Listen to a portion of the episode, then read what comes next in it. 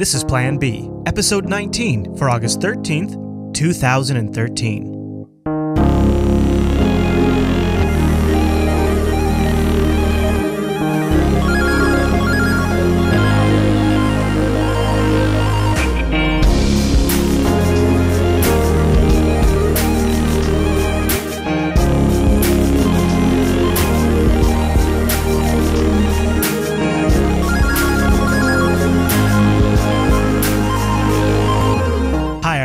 Welcome to Plan B, Jupiter Broadcasting's weekly talk show contemplating the future and present of Bitcoin with insights for the novice, shop talk for the expert, and opinionated discussion for the interested observer of Bitcoin and related technologies. My name is Chris, and joining me every single week is my co host, Drew. Hello there, Drew. Whoa. Hello. Whoa, you got weird and then backed off. I like that. I like Yeah. that. Drew, uh, this week I'm sitting here in the uh, Pacific Northwest, prepping, as it were, for my subpoena. Because the Plan B show, I'm sure, will any day now have a letter sent from a New York regulator.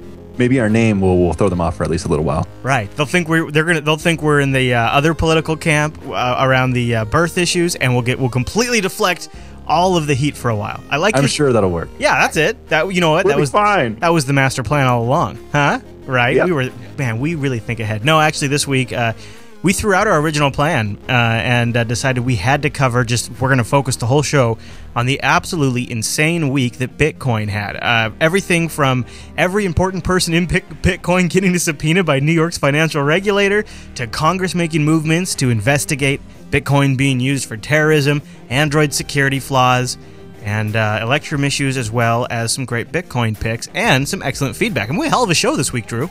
Oh, yeah. Hell of a show. Let's go. All right, so we'll start with some voicemails. Uh, we got a couple this week, and uh, they uh, called up 1 352 587 5262. That's our number. That's 1 352 58 Plan B. And uh, we, we've been covering this topic for a few weeks now. I find it to be fascinating. Drew, we definitely like uh, sparked some interest around the whole inflation deflation topic, didn't we? Oh, yeah. I got quite a bit of interest. That's like the most, uh, to- the, the topic that we've gotten the most uh, feedback on, I think. Yeah, yeah. All right. So I'll play our first uh, voicemail. A little more thoughts on inflation. if uh, there is a massive contraction of the uh, of the economy and um, people are not spending money as much, prices are dropping. prices are dropping universally, like they did in the depression. And when that happens, those people that have debt, they start to suffer massively. So, for example, I'm not selling as many computers, I'm not selling as many cars, I'm not making as many haircuts, I'm not uh, teaching as many tennis lessons, okay, I'm bringing in less income. Not only am I bringing in less income, but I have to lower the prices maybe to attract customers. So if it was fifty dollars a lesson, now I have to go down to twenty five dollars less. So overall, I'm bringing in less money. But guess what? My mortgage doesn't change. My uh, loans that I borrow to to to pay for my car, the loans for um, business loans, everything that I have to pay still has to be in those same dollars, and therefore people start to go belly up. They they can't pay back their loans, they default, and there becomes a serious money crunch all over. And then the bank starts to suffer, and so on and so forth. So that's it. Sorry to go along with it. Sorry to cost you guys. It's a little hard to understand, bye. but what he is saying there is the people who get harmed the most uh, in an inflation environment are people who have debt. That seems pretty obvious, but it's an important aspect to uh, consider when you think of the fact that Bitcoin being deflationary uh, sort of reverses that situation. Yeah. And, and Uh, you know, that, that, that, that thing applies to the idea that, that we exist in a purely inflationary economy and all these contracts are drawn up during that time. Then we, we switch to a permanent or mostly permanent deflationary uh, monetary system. So, I mean, it, it, it you know it, it makes sense, but I don't think that if Bitcoin existed on its own and, and you know was you know existed without any with us with us having a system that we have like now with the U.S. dollar and all you know all this stuff going on, all this interest or all the uh, I'm completely losing my train of thought. Well, uh, Making that transition is going to suck. So Yeah, that- that would be a rough the transition, transition. doesn't automatically negate the, the the the value they can get from a deflationary currency. You know, the potential value they could get. Making that transition transition would suck. Basically, is what I'm trying to say. Yeah, uh, and um, it's it's sort of been interesting to sort of have two systems in place in parallel: the Bitcoin system and the standard, you know, monetary system that everybody else is living in. Uh, and it, I, some of the things I've observed just during this process have been have been enlightening, been educational for me. And our next caller, you know, he drives home the point that people try to save money in a deflationary environment. Hey guys, uh, great show. In response to your deflationary, inflationary uh, discussion, um, people are more apt to save money in a deflationary environment because the money is worth more. So uh, if you save your money, over time, it's going to be worth more. It'll, the, the purchasing power increases. And we're in an inflationary environment like we have right now, people are more apt to spend because if, if a product costs $10 today, if they don't buy it today, tomorrow it could cost $20. So, like in hyperinflation, prices increase throughout the day. So people will spend in inflation and they save during deflation. Um, and that is Austrian Economics 101. Thank you guys. Bye bye. Thank you. Good thoughts. And neither one of them left their name though, or even an IRC handle. Uh, so I don't know. Maybe we've put this issue to bed now. I think we've covered a lot of the angles on it. But yeah, it I think we have. Seems to be, and it seems to be that people who are interested in Bitcoin are also very interested in these sort of these sort of discussions. Uh, we had a question that came in on uh, on uh, some mining hardware on, on maybe we have a Butterfly Labs 2.0 on our hands. Hey guys, I was just calling to ask for your opinion on KNC Miner. Do you think it's going to be another Butterfly Labs?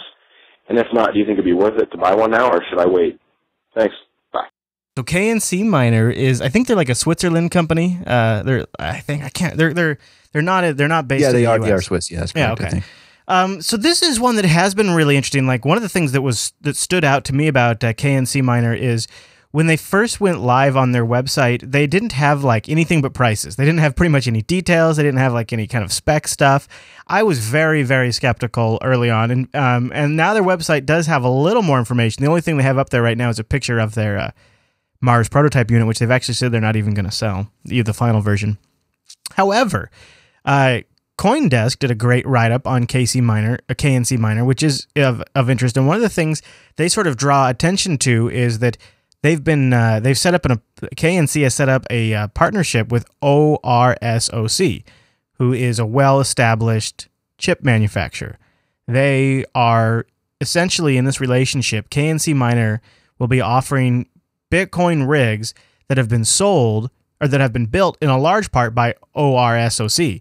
They will be designing the chip. They will be doing the engineering there. Um, even even including the industrial design and testing of the product will be done by ORSOC. And then KC Miner will sell it as a product with you know software or packaging or something. So they haven't shipped anything yet. They claim if you buy now, they'll ship in October. Who knows? It's tough to say. Out of all of them, this it, it, so this the, the guy that runs it, then one of the guys behind it that runs it is a uh, like a 14 year IT vet so maybe he's got some experience with hardware. Maybe he knows what he's doing a little bit. Then you partner with a company who's established, who makes uh, you know these types of products on a regular basis. Uh, maybe maybe you are talking about uh, a winning combination finally for this. I don't know though. It's when you're talking about the prices, they're talking like I think. Uh, it was two their, grand for a hundred giga, gigahash. Yeah, yeah, like yeah, exactly. Like Mercury, 1995. And that's the, that's their lowest model, the hundred gigahash. So I mean, if all the stuff becomes readily available, I'd be very, very interested to see what, how the difficulty is going to jump once a lot of people can get their hands on it. But I mean, I, I was looking at uh, the, somebody on Bitcoin Talk uh, was was selling some of the uh, ASIC miner blades, and I was looking at those being. I'm just I'm so tempted by getting hardware, but I don't know, man. Like uh, everybody's you know issues with Butterfly Labs and the difficulty. It's just uh, hardware is hardware. I just don't see how you can make money anymore with the way that these things are innovating. I mean, where these like these ASICs are really still Gen one, Gen two products. Yeah, so it's it's you got guys right now. They're developing Gen three, Gen four, and they're getting these things smaller. They're getting just like Intel has made the you know the smaller and smaller dies. That's what's going to happen here. These things are going to get smaller. They're going to use less power. They're going to be faster. Going to fit more of them on on a on a board. It, I mean, this is just the beginning. And anything you buy now is probably not going to last you more than half a year. If you get something on the like one of these things, 400 gigahashes or something. Yeah, and I think the lowest one uses like 250 watts too for that 100 gigahash, which is still you know okay. That's actually but, not too bad, I suppose. Yeah, that's pretty good. but uh, you know, relative to the what three watts or whatever, two watts for the well, uh, yeah, block Like, adapters. my massive one gigahash uh, array back here. I got generating me like I don't even know what it is daily anymore. I go I go to uh, you know BTC go look at it. and like wow, it's uh, it's uh, been at the uh, same first two decimal yeah. points. I don't really think it's uh, changed. That's odd. uh, Yeah. well, I hope the price of Bitcoin goes up, so they'll at least cost what I you know paid for in, in actually purchasing the bitcoins to purchase them. But you know, These, this KNC miner could definitely uh, do with uh, like uh, like they've put out a video that was horrible. Um, you know they they demoed they demoed their prototype unit and they talked about how once they showed a working prototype unit, then they'd start taking orders. But yet the thing that they showed, they're not actually going to sell, and it looks ridiculous. So I don't the know. whole the whole ASIC thing hasn't been going very well for any of these companies that are producing them. It seems right. Butterfly Labs has all these issues. Uh, you know, Avalon has had you know some of their issues, and then you're talking about the video and the marketing issues with this. It's like, Yeah. when are we going to see? I mean, I think K- KNC in that regard, because they're working with an established company who's made chips before, it's not like their first time, you know, to the That, dance. that's what that's what it was for Butterfly Labs, right? Like they didn't have they didn't Well- outsource the design of these well, chips to yeah, I mean, but Butterf- it was, but Butterfly Labs had made uh, had made mining boards before, you know, the F- FPGA boards, and right, right. so it wasn't their first time either. But I guess it was just their first time with ASICs. Maybe I, you know, It- it- you're right. It does seem to be a very hard thing to pull off, and I think I, I I attribute some of that to inexperience among these companies. I imagine if some company who really knew how to build components and chips, you think if they stepped in, maybe we'd have a different result. We shall see. I bet this all will hopefully have itself cleared up within like a year or two. You know, Yeah. then everything should be should be running along smoothly. And we'll talk about Gen or two, Gen two or Gen three, multiple hundred gigahertz Yeah. things that will be useless in six months.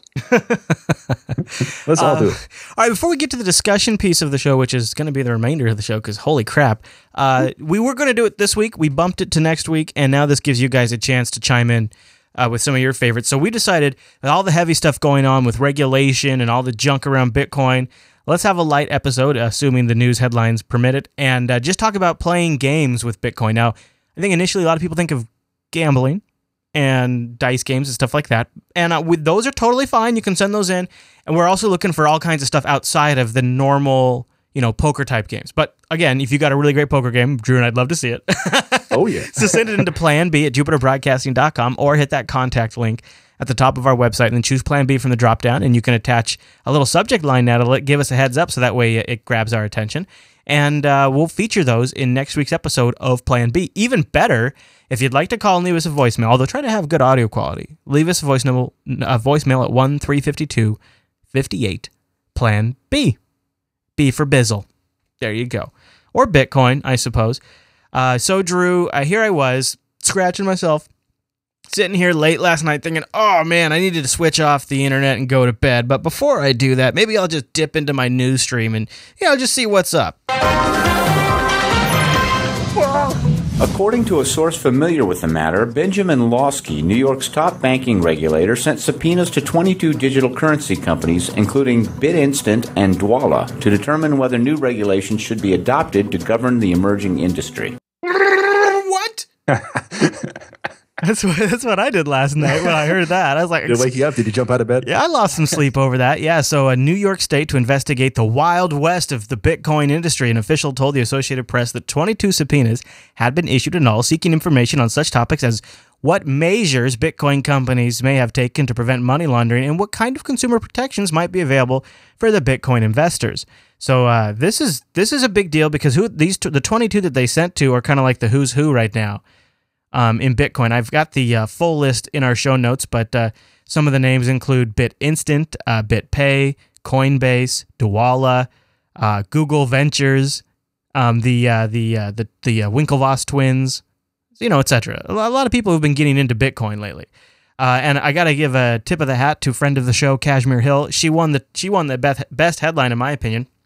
Every important person in Bitcoin just got subpoenaed by New York's financial regulator. Here we go. Uh, in a letter, in a memo, I guess, that was attached uh, to uh, these subpoenas, uh, he said, We believe, for a number of reasons, putting in place appropriate regulatory safeguards for virtual currencies will be beneficial to the long term strength of the virtual currency industry. Hmm, he's just trying to protect the virtual currency industry. He said, uh, if virtual currencies remain a wild west for narcotic traffickers and other criminals, there won't be only, they won't only threaten the country's national security, but also the very existence of this virtual currency industry as a legitimate business, legitimate business enterprise. This is the guy who heads up the New York Department of Financial Services, Benjamin Lewinsky or. Lewinsky. He's got law in his name. Lost guy is basically Ah. his name. Yeah. Sounds like a great guy. Yeah. Uh, So we well, got- here, here we go. You know, with all this crap, Th- th- th- this is going to be It- and so it begins, right? And so I mean, this is really it. And you know, they go on to say that it's used for child porn, it's used for terrorist activities. This, uh, what's crazy is it's hard to really. So this is a story all in itself, right? This is happening in New York. These people are being contacted. At the same time, and to me, it seems impossible to separate the two. Uh, Congress starts looking into Bitcoin by actually doing what Congress does best and appropriating funds. Um, this is this to me is even a little more frightening because this is like putting money uh, behind or like what's the old saying like um uh, gunpowder behind the bullet or something like that. Uh, a Senate committee is pressing for federal regulators and law enforcement officials to explain how they plan to oversee Bitcoin and other virtual currencies as the issue gains increasing attention from government officials concerned about roles these markets play in the future. Now, get this the Senate Homeland Security and Government Affairs Committee. So, a Homeland Security and Government Affairs, Commi- Affairs Committee on Monday sent letters to several agencies requesting how they disclose virt- how they will be disclosing their virtual currency policies, how they plan to develop them, and how agencies are coordinating and finally what they will what they plan to do going forward.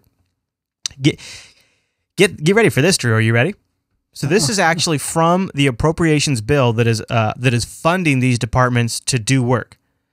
Under the money laundering section of the bill, I have the PDF linked in the show notes for you guys. On page 45 of this PDF, it says The committee understands that bitcoins and other forms of peer to peer digital currency are potential means for criminal, terrorists, or other illegal organizations and individuals to illegally launder and transfer money. News reports indicate that bitcoins may have been used to help finance or fight the activity of fugitives. The committee directs the FBI in consultation with the department and other federal agencies to provide briefing n- briefings no later than 120 days after the enactment of this act on the nature and scale of the risk proposed by such Ersatz, which is a German term for not as good as currency. Both in financing illegal enterprises and in undermining financial institutes, the briefing should describe the FBI's efforts in the context of a coordinated federal response to this challenge and identify staffing and other resources devoted to this effort. So uh, when did when did when did potential for criminal activity when did this when did this become you know such a big deal for, for potential. That's the thing that strikes me in, in, in this par- in this paragraph here is they're talking about potential. And and the other strange thing they're talking about illegal enterprises and they, it's combined in the same sentence illegal enterprises and an undermining financial institutions. What the hell does undermining a financial institution mean? Does that mean competition? Because that's sort of what it sounds like to me. Yeah, it does, doesn't it? and it's lumped in literally to the same sentence as criminal activity. So it, it seems to me like they're implying that undermining a financial institution by introducing competition or you know you know uh, producing a better product, a better service, or anything like that would be sure sounds like me like it'd be classified as undermining a financial institution. Well, the two Very thi- interesting language. You know, that's interesting that you say that. Uh, and you're right. It does sound like the government stepping in to prevent uh, competition with the banks in which they bail out. The other thing that caught my eye, and I even bolded it in the show notes news reports indicate that bitcoins may have been used to help finance the flight and activity of fugitives. Now, who do you May suppose? have been. Who do you suppose they're talking about there? Help finance the flight and know if we're activity of to speak about fugitives? That's that's WikiLeaks, that's Snowden, that's Assange, right? That's and and and that's who they're talking about because there has been efforts online to get money to these people via Bitcoin. Just recently, a fund was set up that is accepting Bitcoins that is getting them to Snowden supposedly. Uh, RT uh, on the 12th, so yesterday ran a story about uh, about this about this fund who's accepting bitcoins on Snowden's behalf. You got to wonder if they see this as potentially a this I think is a big part of what sort of this was the wasp nest that we beat, maybe a little too hard to really turn up the heat on Bitcoin. Like it was probably going to happen anyways, but the fact that we went and got all political and helped and are helping out WikiLeaks and Snowden with Bitcoin, I, I got to imagine that was just a step too far, right? Yeah, it, it, probably put it on at least some of these guys' radar. So it, it probably helped kick it a little bit further forward. Yeah, it was like, well, here's the here's the finance reasons, and then we can claim it's it's uh, helping with laundering uh, and and and child porn. So we got we can check those boxes, and now they're helping terrorist fugitive Snowden. Oh my goodness, all the boxes are checked. Perfect. Looks looks looks like a slam dunk to me. oh, so this this uh, all sucks, man. It makes me feel it makes me feel very pessimistic. The uh, Journalist Source Protection Defense Fund, uh, JSPD for short, was set up on August 9th with the goal to provide legal as well as campaign aid to journalistic sources. Snowden, who is behind the biggest intelligence leak in the history of the U.S. National Security Agency, has been selected as the first source that will receive funding. Um, yeah, so they put it. What's interesting is this uh, for the appropriations funding, they're going to give money to the FBI. They're going to they're going to set up departments on it. They're going to actually hire personnel to chase this problem, and uh, they're doing it what what is very concerning is the terminology they're using. This uh, I'm, probably not saying it right, but uh, Eratz. It's E uh, Erastus. It's German. It's E R S A T Z. And this is in the official legal language in the bill. And if I if you just put that into Google and you just say define it, it is it is a uh, not real or genuine made or used substitute, typically an inferior one for something else. That's the definition. like how the dollar is a substitute for gold. Right. That's what you're talking about? Yeah, oh, that okay. kind of thing. Exactly. Uh, and so the fact that they're using that sort of language shows that, I, in my opinion, this is already very heavily leaning.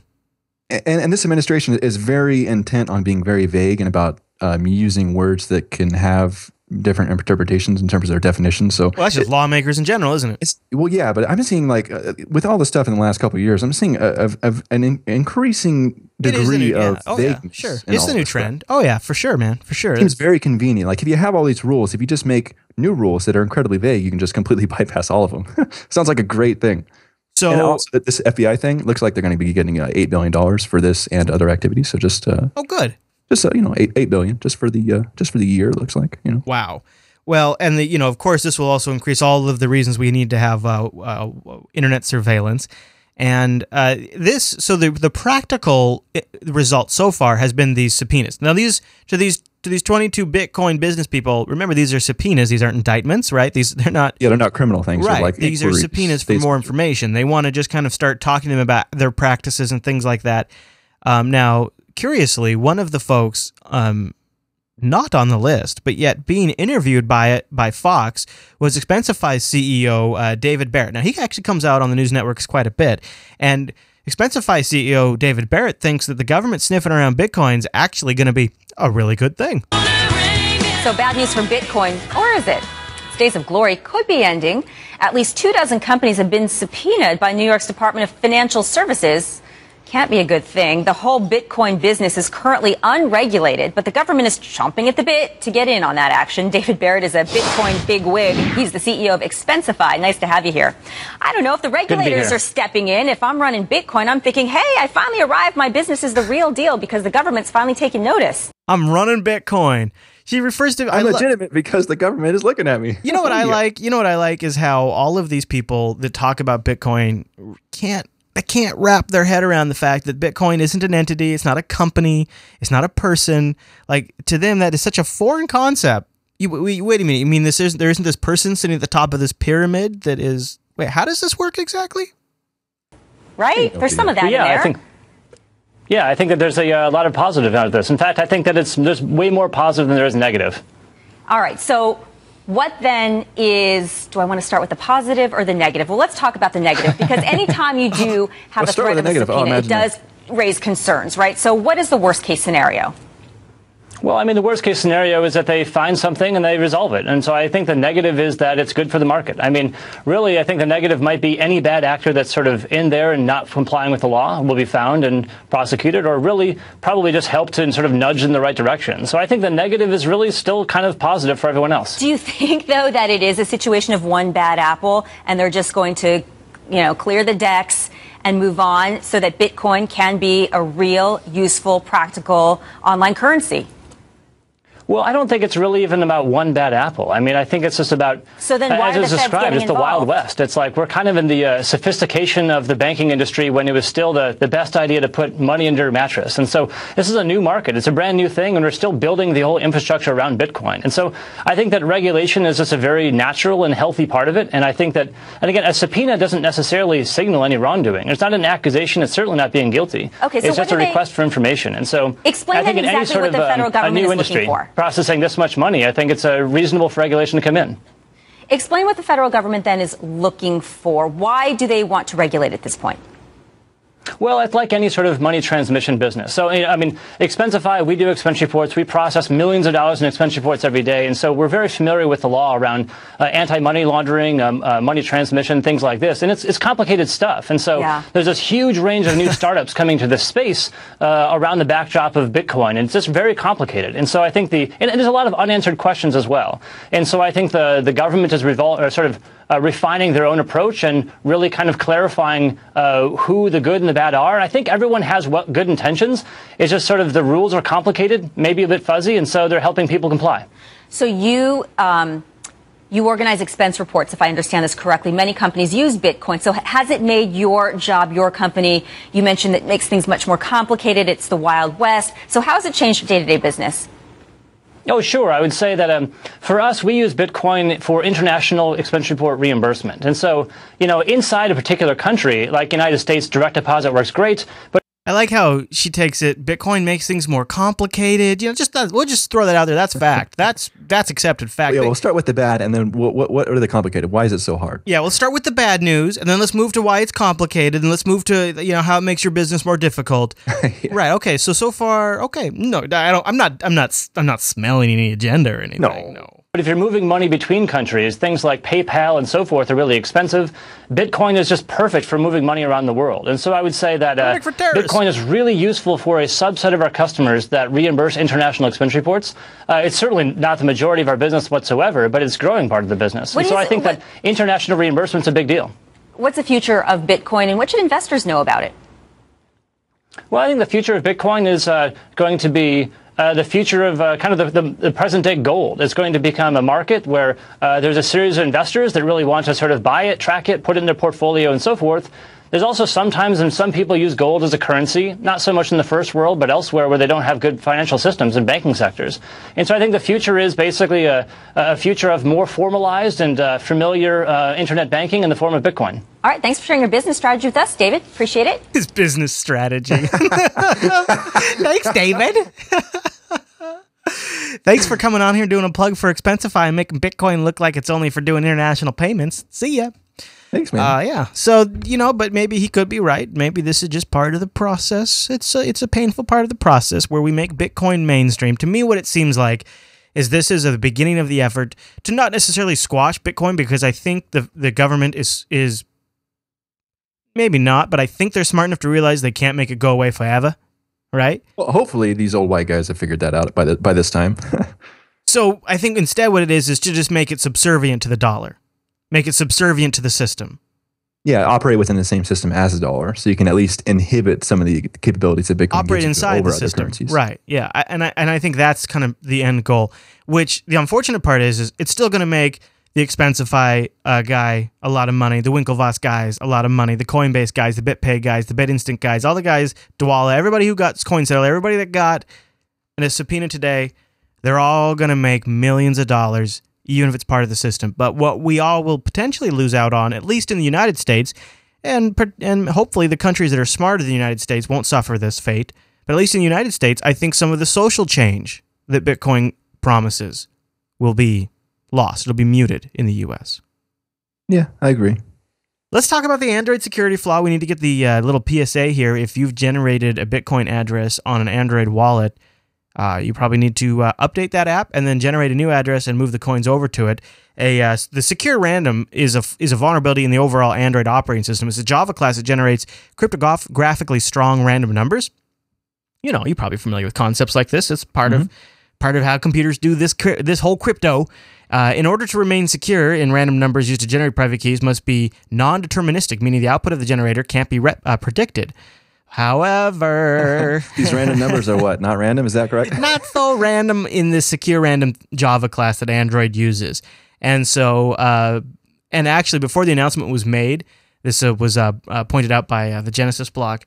55 BTC were stolen a few hours uh, right before the announcement came out. According to a discussion thread on the BitcoinTalk.org forums, they noticed it. And basically, what it, the reason was is an attacker was able uh, by by observing how secure random works, he was able to reuse some of the same numbers that were generated and figure out the address and take the money.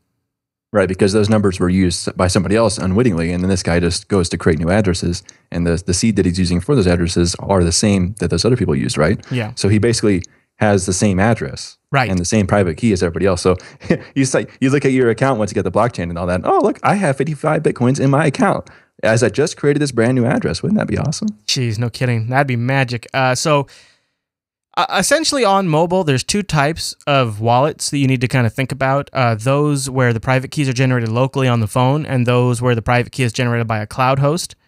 Android wallets where the key is generated on the device, such as the Bitcoin Wallet app, Bitcoin Spinner, uh, Mycelium Wallet, and even the Blockchain.info app, all generate locally and they use that use that specific uh, Java Java class yeah. for the Android platform. Now, Bitcoin. The first thing I, I thought about was MultiBit because that's the new you know Bitcoin QT is, not being pushed you know by Bitcoin.org or whatever now. So the, when they said as a, a, vulnerability in a Java class or whatever, that's I, I first started thinking about MultiBit and addresses created with that. But since it appears to be a problem with uh, Android's implementation right. of, of this Java class. So right. you know, if you generate an, if you generate an address on any other device that's not like an Android device that's using this kind of thing, then you're good. But and I think like blockchain.info is already updated, and what they're doing now, since they're it's Android's Linux box, they're just they're just using dev random or dev urandom uh, instead of using the built-in Android little uh, uh, system there. Uh, so update your uh, mobile app if you got it, and then we have outlined um, the process you need to go through to even just updating the app is not enough. Uh, once you update, you need to generate a new address with something that generates it from a secure random number generator. You need to transfer all existing bitcoins to this new address. Don't send any bitcoins from this address using an Android device until the updates are implemented. So keep that in mind if you haven't updated. Uh, no, and notify any users of your old address of the change, obviously, so that way the compromised address doesn't receive any more bitcoins. So a little bit of a process. Thanks, Android. Yeah, thanks, thanks a lot, guys. Yeah.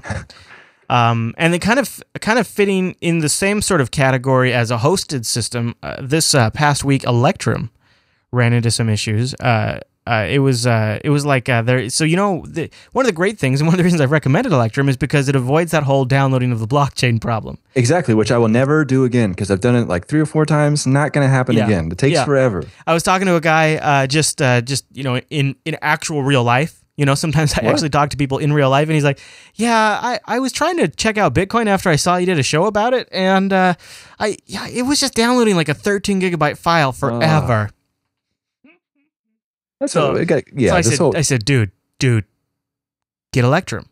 And well, that's strange that like Bitcoin.org isn't pushing that though, right? Because like they're trying to get people to adopt it, but you got to download it. Like how, how big is the blockchain these days? Like eight gigs or something? Uh, no, I think it's getting close to 13. Woo. Uh, so yeah, I mean, there were people to download that for every instance relative to when you can just yeah, you know have them use one of these other tools. It's not. You no, just, you can't do it. Like we've talked about on the show, it, everybody's gonna have to go to an Electrum like model eventually. Absolutely. And then those of us who are super crazy hardcore and have terabytes of storage on their home network can download the blockchain. um, so Electrum had some server outages. Which, which basically up, breaks it. Yeah, and it, uh, did what was it like? Uh, Electrum clients essentially got stuck in the blockchain. They the last yeah, time they, they couldn't go past update. a certain block. Yeah, yeah, which uh, that would have been really confusing at first. Yeah, okay, here it is. Uh, no matter what server they connected to, they could not get past block two five one five two six. Um, they tried deleting all of like you know the the contents and uh, getting it to try to reseed and see if that did it. Nothing. Uh, the problem was on the Electrum server, and they had to make a little update and fix it. Um, this is going to happen, but it does sort of, it does sort of reinforce Bitcoin is really so awesome until we get to the wallet side of things, and then it's like Satoshi thought about every conceivable eventuality in the protocol and in the in, in the security aspect of it, but then at the wallet level, it's sort of just like totally half finished. Uh, we this is where we're constantly running into vulnerabilities. Down the road, this is where malware will just ravish Windows users using Bitcoin. And Oh, now yeah. you see when you have somebody who's coming along saying, "Hey, I got an idea. Let's redo a Bitcoin client and let's solve this blockchain download problem." And it's a really nice client, really nice functionality, and even though it has multiple servers distributed, it still ran into problems. And the only way I, I can maybe see around that is is if if these servers that are um, serving the blockchain to like a client like Electrum to maybe have their you know their Bitcoin system like based on you know like a different implementation for the same protocol, same rules, but maybe a different implementation, different style of doing it. Maybe that's the only way you can get around it because you got a bunch of these servers, but all these servers have the same exact flaw. So I mean, if you're having your wallet, you know, ba- based upon this this exact form of implementation, then but I think we're going to be seeing problems like this in the, again in the future. I'm sure, with Yeah. at least you know, maybe not Electrum, but something else. it, it also underscores that concern that's been brought up on the show before, where a lot of people are using Bitcoin QT uh, as their main wallet, and this also introduces a, a, a sort of vulnerability. It- uh, it's sort of like if everyone on the web was using Firefox, then Yeah, then you have one target. yeah, exactly. So I also strongly encourage that people look into Armory, people look into Electrum, uh, because it, it, it encourages uh, diversity in that ecosystem. But at the same time, um, how do you how, how do you how do you tell users to use something like Electrum when you have an outage like this? Because I'm if I was trying to get like say I go back to like you know one of my folks, my dad, somebody like that trying to get to use Bitcoin, and he tried to connect, and all of a sudden he couldn't make a purchase, or he wasn't seeing his funds that he just transferred. Uh, that would be that would be he would be done. He would he would not he would not even bother with it ever again. That'd be a deal Yeah, breaker. Right. It'd probably be the case for a lot of people. I mean, that, that's that's the thing though. Like that we're talking about, like you know the whole the whole Android issue with the generation of these of the keys, and then Yeah. you know we got this here. It's like the like, issue with Electrum. I don't know, man. It's still growing. The, the growing pains are seem to be most uh, prevalent in the uh, the wall area. Yeah, yeah, and then and then on the other end we have the business side that uh, is is is taking us down the route of regulation and and systematic uh, integration that uh, uh, we really have no say over, and they're doing it, I believe, for their own pocketbooks. I know I've been harping on this, but the more I see what's going on, the more I think we're about to make a deal with the devil, and we're about to ruin something that could have been really great. it seems like that yeah i know i'm getting getting quite, quite pessimistic maybe bitcoin will be you know maybe bitcoin will take the beating and then you know and at least get tied to you know uh, these regulations and maybe the protocol will be changed slightly to at least accommodate to some That's what I'm regulations to worried some about. degree. That's what I'm worried about. yeah but hopefully they can be the whipping boy and then i mean I, I, if that happens and we have some other alt currencies that come about that kind of work around any of these these these ways that uh, uh, regulators are trying to impede you know bitcoin's function in terms of know, how me- it's supposed to work it seems equivalent to like say we lived in the telegraph age and the telephone comes along and we say yeah this telephone's great. How can we make it more like the telegraph? Can we just use it to transmit notes? I don't actually want to make a phone call. Can we just use this to to make the telegraph better? And that w- and like it's like taking a technology and and shackling it to an old institution that is seems like it's about to fall apart. I mean eventually it seems like it's going to implode and we're we are hitching our wagon to that maybe yeah yeah. maybe that's how you grow average consumer use move bitcoin into the milieu you know get everybody talking about it you know get bitcoin on face. Because if if uncle sam comes down and says all right well you know we've gotten real serious and tough and we're help we're saving americans and their money and we've we've made sure that bitcoin is compliant and you all can just go ahead and use it now. And maybe then you'd see Microsoft and Facebook and all these different companies maybe having Bitcoin funding as an option. Everybody starts seeing Bitcoin. We start using Bitcoin more and more. System implodes, economic meltdown.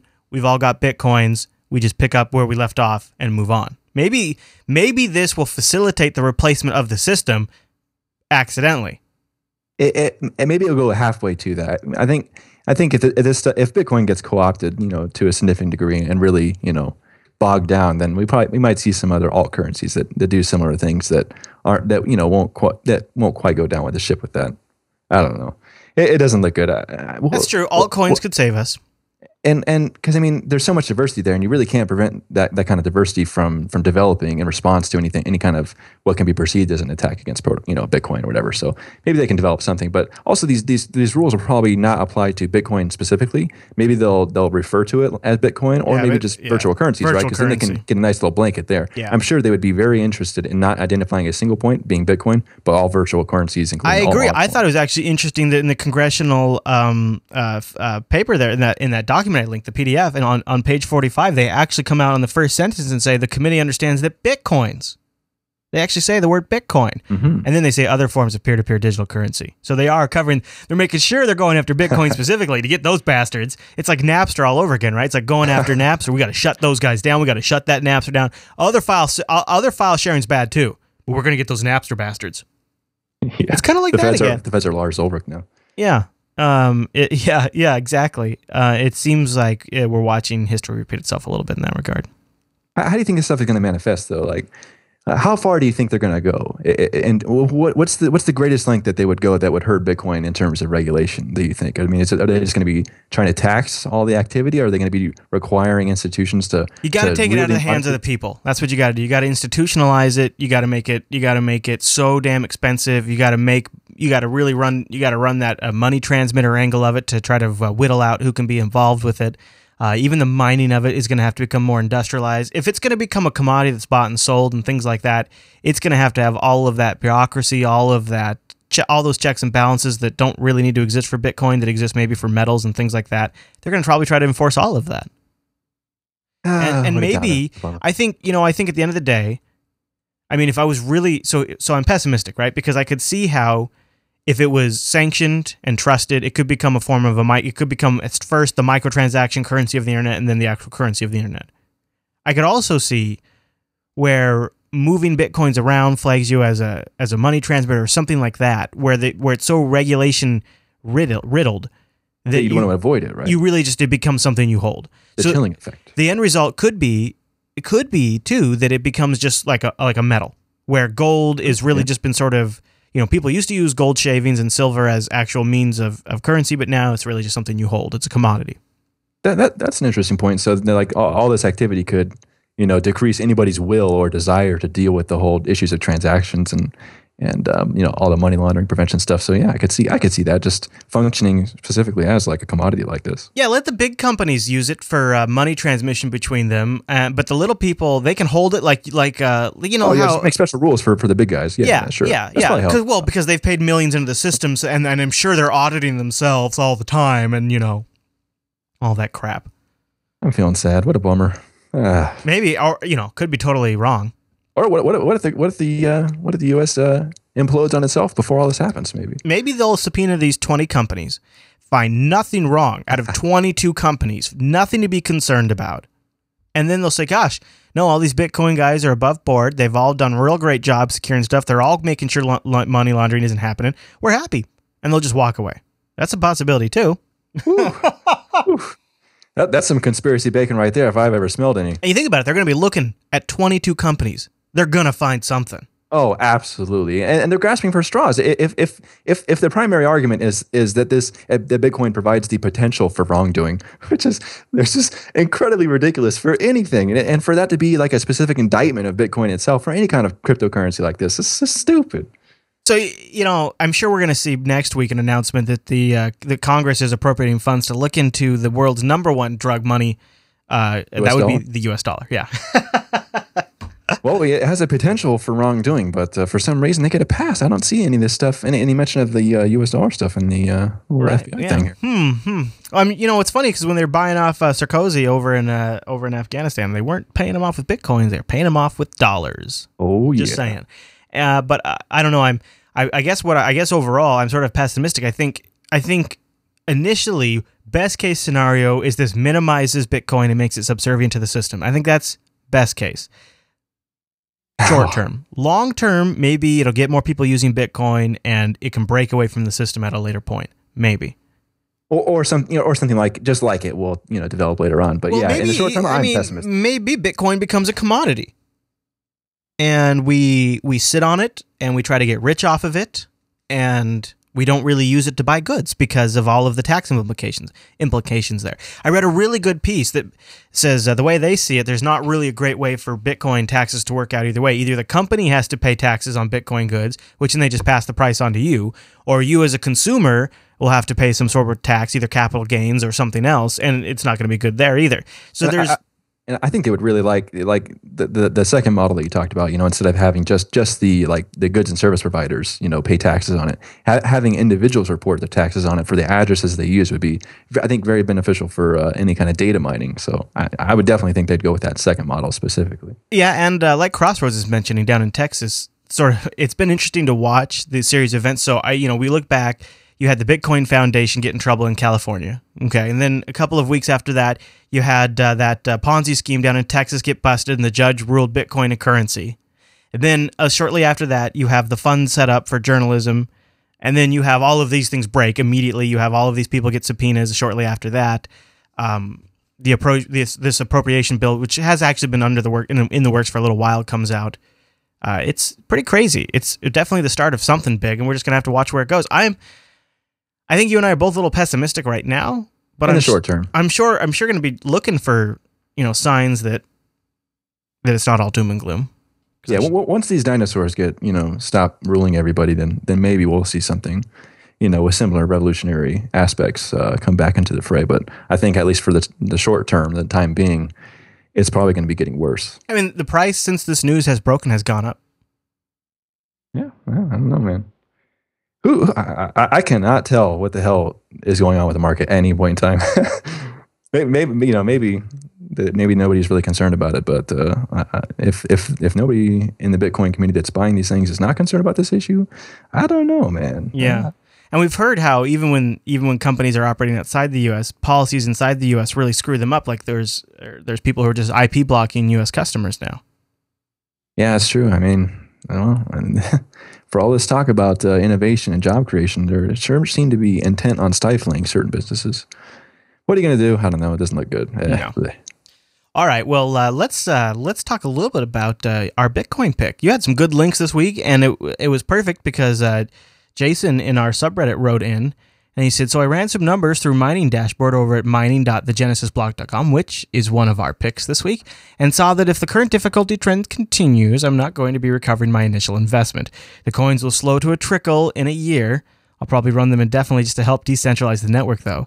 I've also got 5 gigahash BFL on pre order in April. Hello, welcome to the club. So, not exactly going to bring a whole lot of coin either. Overall, I'd advise against buying the first generation ASICs. They're tempting as they become more and more available. But when the next generation of chips rolls out, they'll only collect dust. It boggles my mind to think of what kinds of hashing speeds we'll be dealing with when ASIC fabs are on par with Intel, AMD, and others. So, uh, great, great um, insight. I mean, really, that's exactly he nailed it. And so we thought we'd in the in the uh, in the show notes because, gosh, Drew, I mean, we get so many questions about mining. People really want to mine. They love that aspect of it. Yeah, it's a really cool thing that you can do. But man, whew, so we got. Uh, yeah, I say we got. Well, no, you had a couple of picks in here, and, and the, probably the first one we should mention is the Genesis block that uh, he talked about, which has got a really cool mining calculator. Yeah, I, I don't remember. Maybe we, we, talked about I think a different dashboard that they yeah. had before, but this is the, one of their more recent tools. We haven't really mentioned it yet. Yeah, it's re- really, really awesome. This is where they talk about. This is how I know that the uh, actually that uh, KNC is not Swiss; they're Swedish. Yeah. But yeah. Uh, towards the bottom, you have the country of origin, and est- they got basically a complete dashboard for the expectation of ASIC hardware. Yeah. So you got Avalon, yeah. Bitfury, Butterfly Labs, KNC Miner. They basically give you projections of when it's going to be shipping. If it's shipping, they got dates, what the hash rates are, what the cost per BT, you know, for BTC is, all that kind of stuff. Yeah, we'll have a link to that in the show notes. And then there's also a really simple one over at bitcoindifficulty.com, which just gives you the current difficulty, the next in the estimate, and a nice bar graph. Pow. And we, and we finally made it to 50 million. Wow, isn't that great? oh, man. Next estimate is 56, although who knows, man? Who knows? Ooh, Look at yeah, it go. That, that's an early estimate. Uh, yeah. We went up uh, 13,000, I think, this last time. So, ooh, yeah. And then this last one, a crazy URL. So you're just going to have to click the show notes, but I like this one. Uh, it's a bit, it's the Bitcoin difficulty prof- profitability decline calculator. You select we, got, we got calculator specifically for your decline. Yep, yep. So you got, uh, you select a 12 month average difficulty increase per interval. So you say like 20 to 30, and then it just sits here and, de- and gives you a, de- a declining uh, rate. And uh, I, I don't know. This is sort of the more pessimistic one, but it's the most sobering too. Ironically, he then asked you to maybe toss him some coins so we can buy some beer. and, and if you apparently increase the slider to beyond 50%, your profitability uh, goes to zero. Well, maybe, yeah. Difficulty thing. Oh, this, okay, okay, yeah, no, okay. This this generates a value that you enter into certain other mining calculators Yeah. that checks your. your My God, you know, man! If it goes up, if the difficulty increases fifty percent per interval, that's really gonna suck. That would that would be um, ooh That'd be time to just invest.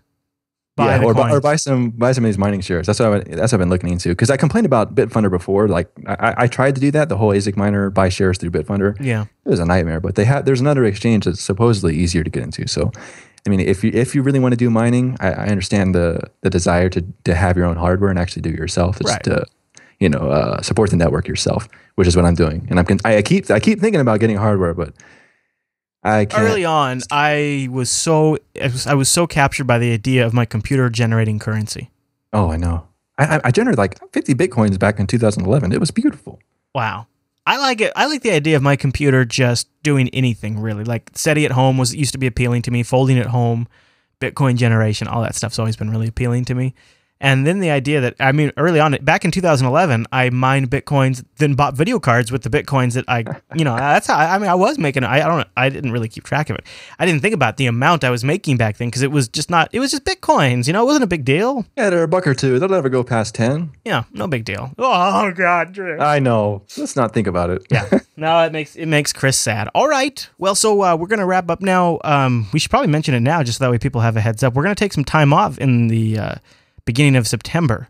Is that like the first week, Drew? Is that when you're going?